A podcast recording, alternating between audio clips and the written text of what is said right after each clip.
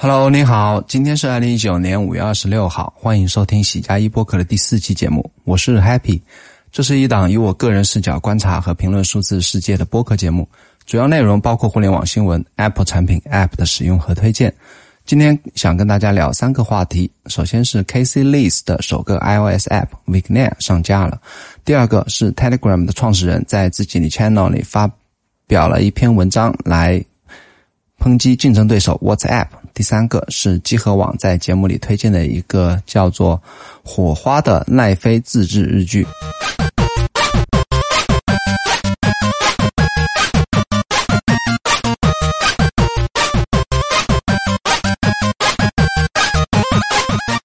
Vignette 这样一个 App 是干什么用的呢？它是一个可以让你用你社交媒体上的好友的头像来替换你的联系人。iOS 自带的这样一个联系人 App 里面的好友 Contacts 里面的所有联系人的头像这样一个 App，我觉得这个 App 的创意是非常好，也很实用。因为你其实没有这样一个 App 存在的话，你是很难去嗯一个一个的给你所有联系人你的。头像去给他拍照，或者说去其他地方给他找头图片来上传到头像里。那还有一个好处就是，当你替换了用社交媒体的头像替换掉你 contact 头像里的时候，哪怕比方说像 Twitter 或 Facebook 或者哪些别人用的不是一个头像，或者说只是一些风景图片或者一些宠物的图片的话，也可以很快让你。看到这个头像就联想到是谁。这个 app 是一次性付费五刀，没有订阅，当然也不会有人订阅。Casey 其实在最近一两个月一直在各个播客里都在聊他这个 app。那他也说他花了三个时间来打造这样一个 app，并终于在上个礼拜来上架。Vignette 这个单词其实很难拼，V I G N E T T E。啊，麦克尔里在最近一期的 Analog 节目里也吐槽这个单词的 G 和双写的 T 都很难让人拼出来，非常不利于这个 App 的传播和推广。啊，Casey 他说呢，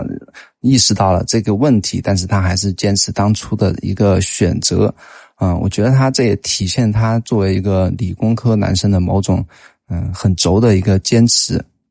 嗯，还有在 ATP 节目里呢。Casey 在前几期一直都在说，他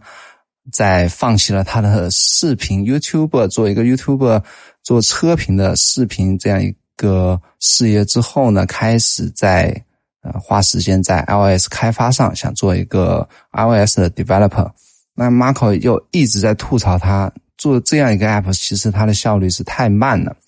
这样一个简单的 app，如果你做三个月的话，最后的收入，嗯，当然 case 也讲了，他是这样 app 是干什么用的，大概会收多少钱。阿马考说，你这样一个收入是不能够足以满足你三个月的日常开销的生活的话，如果你全职做一个 developer，三个月只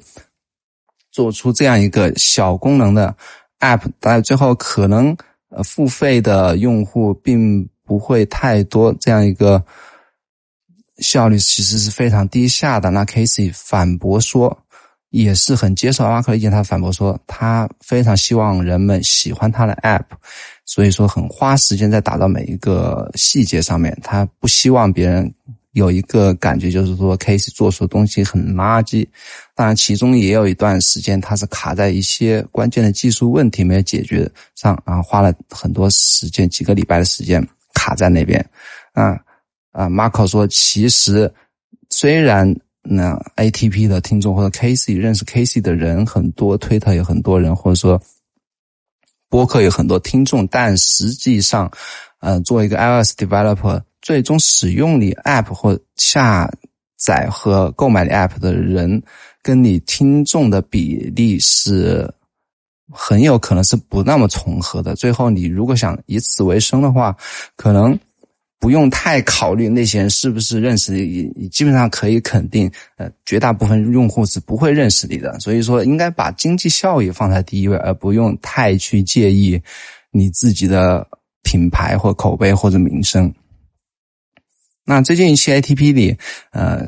，Marco 和其他的 K 呃 John s i r c u s a 也一起说呢，KC 的最大的一个优点就是他人缘特别好，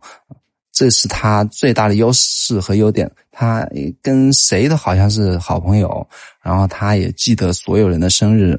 对每个人都很 nice。那 KC 也。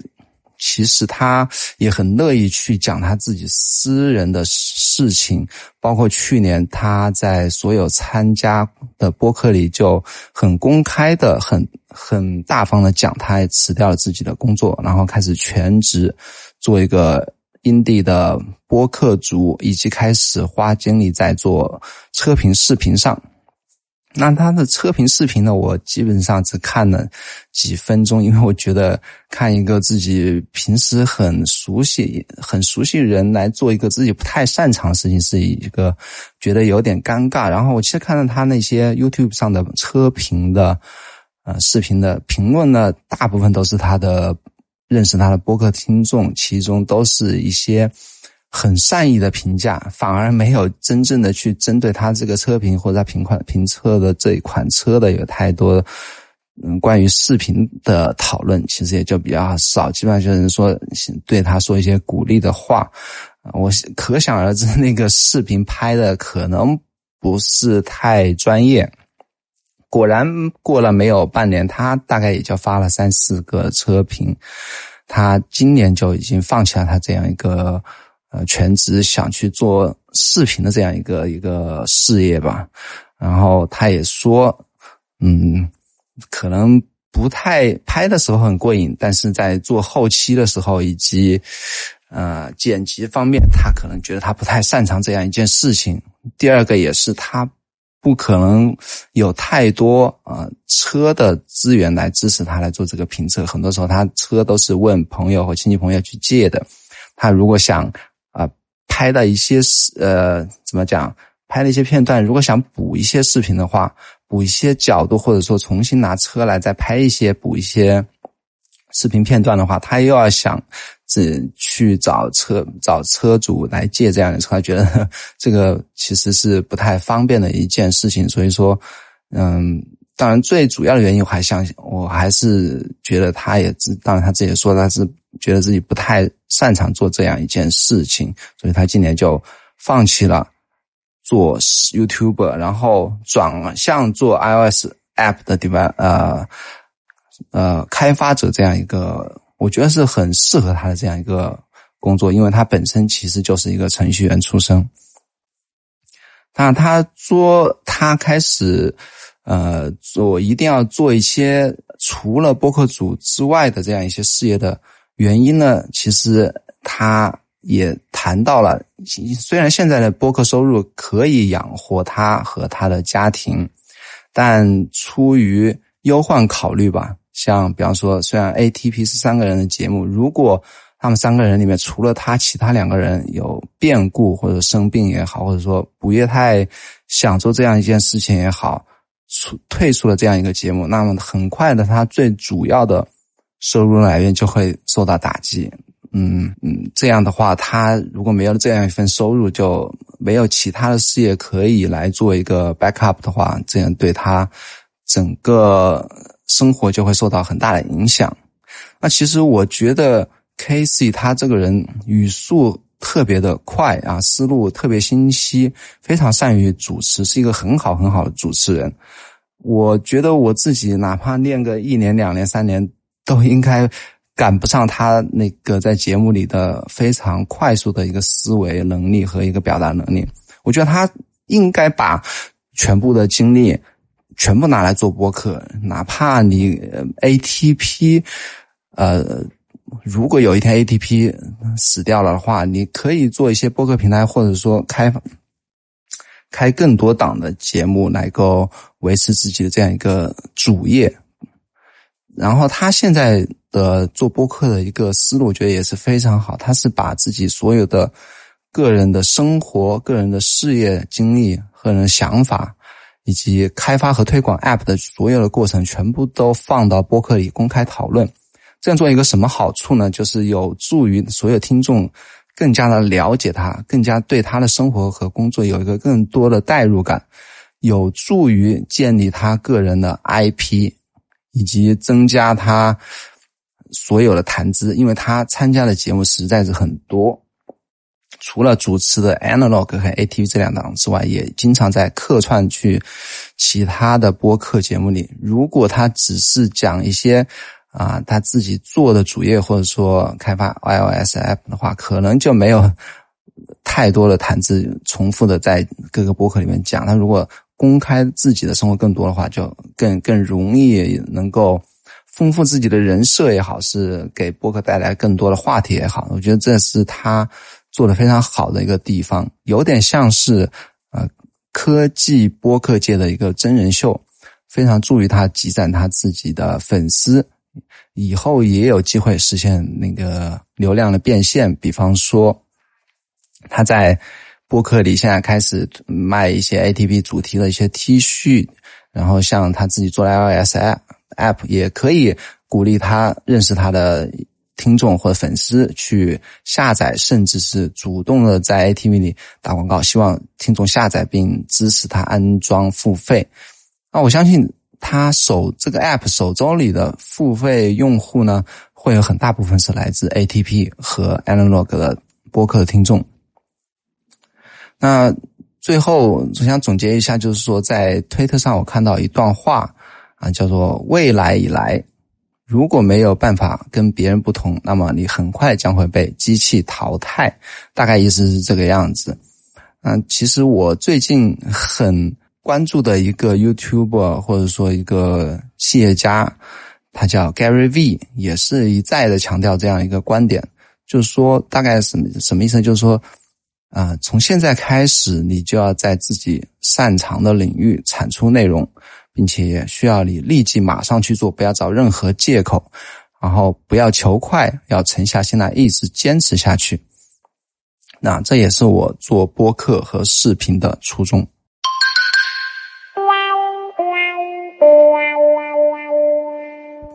接下来聊一下 Telegram 创始人帕维尔·杜洛夫，五月十五号突然在自己的 Telegram channel 里发了一篇长文，强调 Telegram 安全性。并直接点名道姓的批评竞争对手 WhatsApp 出卖用户隐私。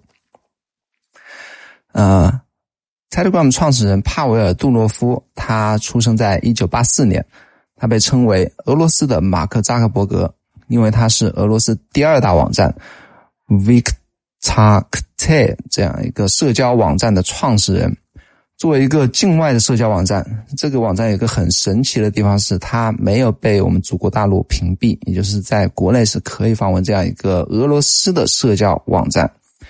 同时，帕维尔也是 Telegram 这样一个强调用户隐私和加密的聊天工具的创始人，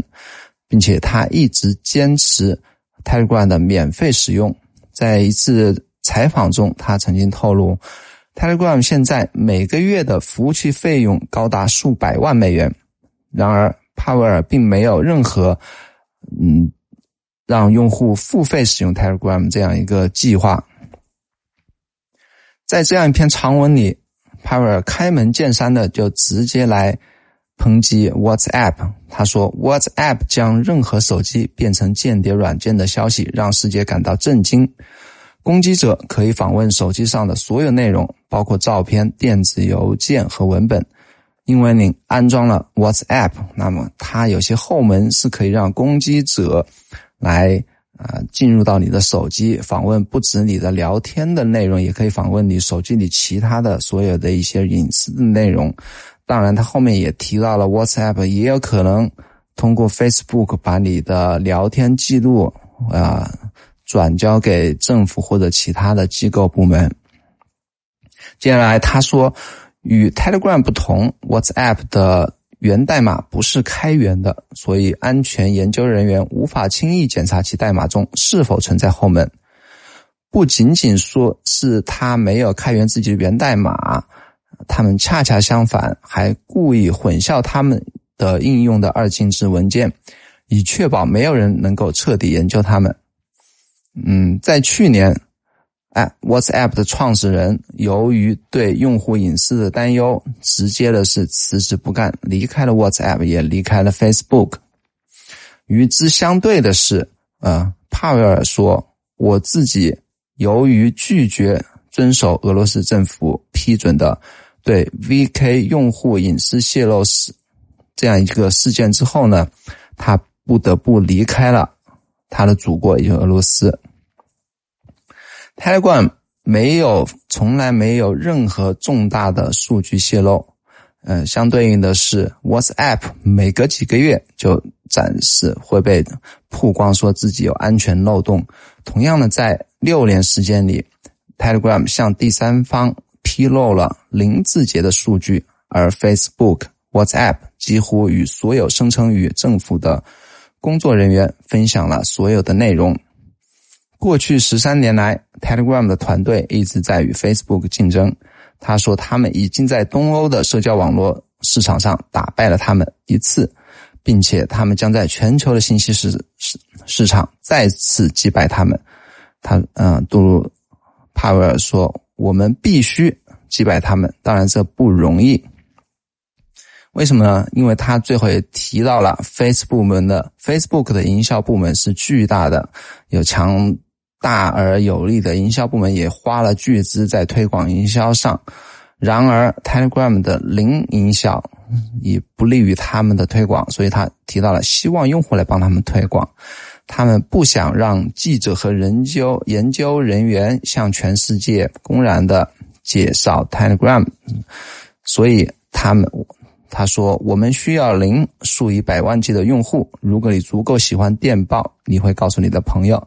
如果每个 Telegram 用户能够说服他们的三个朋友删除 WhatsApp 并永久移植转移到 Telegram，那么 Telegram 将比 WhatsApp 更受欢迎。以上说了这么多啊，其实都是 Power 自己在王婆卖瓜。Telegram 是不是真的如 Power 说的这么安全？其实只有他自己知道。李如一在一天世界博客里曾经提到这样啊，在我我之前。读过这篇文章，刚刚在他的博客里搜了一下，是一篇他在二零一七年写过的文章，我印象特别深刻。他聊到了所有的现行的聊天工具的安全性。在 Telegram 这一节里面，他提到，根据 Terry Chia 在 Stack Exchange 这样一个程序员喜欢访问的论坛里，曾经这个叫 Terry 的。人说过，Telegram 的加密算法有缺陷，因此它不可能是完全安全的。哦，这个答案其实写啊，回答 Terry 的这个回答写于二零一四年。那么这一篇世界的这一篇博客的链接，我会放到 Show Notes 里，大家有兴趣也可以去看一下。如果让我只推荐一个中文播客的话，我的首选肯定是积禾网旗下的所有播客节目。他们的播客基本上是我入门播客时最开始收听的一些节目之一，然后也是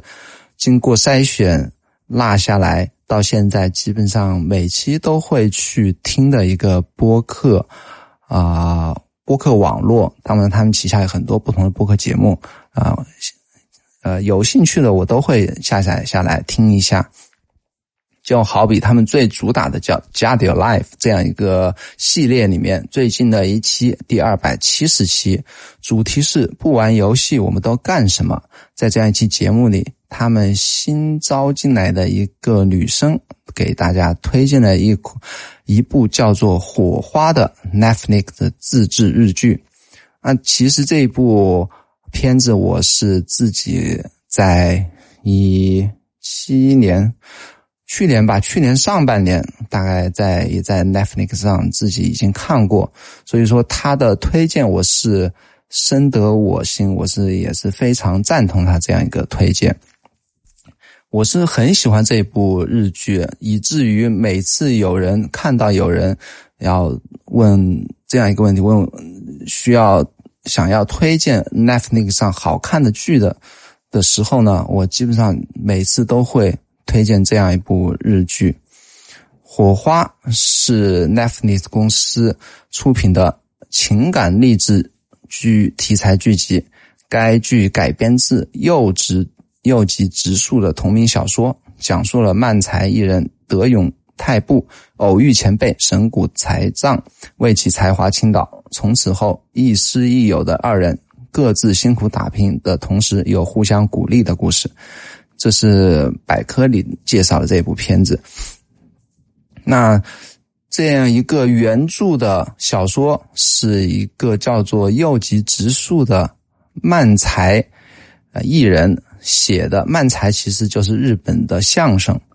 右吉直树呢，是一九八零年出生，八零后。从艺能学校毕业后，一直从事说笑艺人的工作，是相声二人组和平的一员。二零一五年发表了处女作《火花》，一举就拿下当年的第一百五十三届芥川龙之介这样一个文学奖。然后 Netflix 也是看。挑看中了这样一个故事，然后就把它拍成了自己啊，请导演和演员把它拍成了一部日剧。这样一部片子在豆瓣的评分高达九点三分，也是二零一八年评分最高的日剧。啊，有的人评论说呢，看到看完了这部片子打了五星之后，想把其他的片子全部都改成四星，足以说明这部电视剧是有有。多么的受人喜欢，但这部电视剧的成功固然有演员演得好、故事好看的原因，特别是在日本啊，绝对是每个人都能够找到啊认同感的。但也同样说明了 Netflix 带在大数据选剧本来拍自制剧的成功率的之高啊！毕竟 Netflix 每次拍自制剧，它都会经过大数据来。啊，进行筛选，比方说那个《纸牌屋》，就是他们通过大数据来筛选之后挑选的一个主题拍摄的自制剧。他们最拿手的就是利用大数据反推，然后找到观众喜欢喜欢看的类型和和主题，能够拍投资拍摄自制剧。啊，最后在聊了半天之后呢，集合网的很多他们几个主持都。把这部片子形容成一部非常丧的这样一部片子，丧是丧尸的丧。那其实丧并不是贬义啊，虽然最近很大家很都流行丧这样一个形容词啊，啊，它其实也是很契合日本美学文化中的这样一个残缺的美的这样一个精髓啊。嗯，其实关于。无常、无我、寂静啊，包括和丧啊，或者说侘寂这样一些词语呢，这样一些说不清道不明的日本美学文化，那我也推荐大家听一下我第二喜欢的中文播客，也就是徐静波老师的《静说日本》的这样一个播客，在前不久他发过一期，叫做《日本人为什么热衷于茶道》这样一期播客里，他。用一整集来讲了关于茶道和日本美学的这样一个内容，我也很希望大家有空可以听一下这一期节目，我会把链接放在 show notes 里。那说白了，这一部片子讲的还是一个千古遗留的问题：到底是要追求继续追求梦想，还是要接受现实？所以说，无论你是社会新鲜人、年轻人，或者说像我这样一样逐渐放弃梦想的中年人，都会对这部片子感同身受。这样一部大概十集左右的日剧，我看是我边看是边哭，大概七集八集里面我都会都都要看哭了。最后提一下印象这样一个也是播客节目，它的主播罗登。最近几期播客里一直在表达的一个观点，我是我是特别的赞同，也适用于啊这一部片子。他说的什么呢？就是说一部影片或者说连续剧，他拍的究竟好不好，有没有意义？有一个非常重要的要素，就是故事里的人物有没有成长。我觉得这部片子里每个人都有成长，成长不等于成功。有可能是失败。那这部片子里，我暂且不说两个主角是成功还是失败，我觉得他们都是有很大程度的成长。那这两部片，这个片子里的演员也都是实力派，主角两个主角都不用说了，配角里还有染谷将太当配角，染谷将太在这部片子也是非常可爱，嗯，染谷将太也是我非常喜欢的一个啊日本男演员，所以说非常推荐大家去有空去看一下这部《火花》。好，这一期节目就到这里。这期节目是用我用新买的舒尔话筒 SM7B，在 Mac Mini 上用 Audio Hijack 这样一个 App 录制的。录音过程中用到了 Bruce Fry 降噪和 Isotop 几个不同的声音模块。有机会会给大家录一个视频来介绍一下我这样一个录音的工作流。呃，录音录好之后的音频，我会转到 iPad 上，用 Fara 这样一个音频剪辑软件去完成后期的剪辑。嗯，我也会准备一下，然后给大家录一个音频剪辑的一个介绍的视频。好了，谢谢大家的收听。如果你还没有订阅我的播客的话，啊，希望你能订阅支持一下。咱们下期啊节目再见，谢谢，拜拜。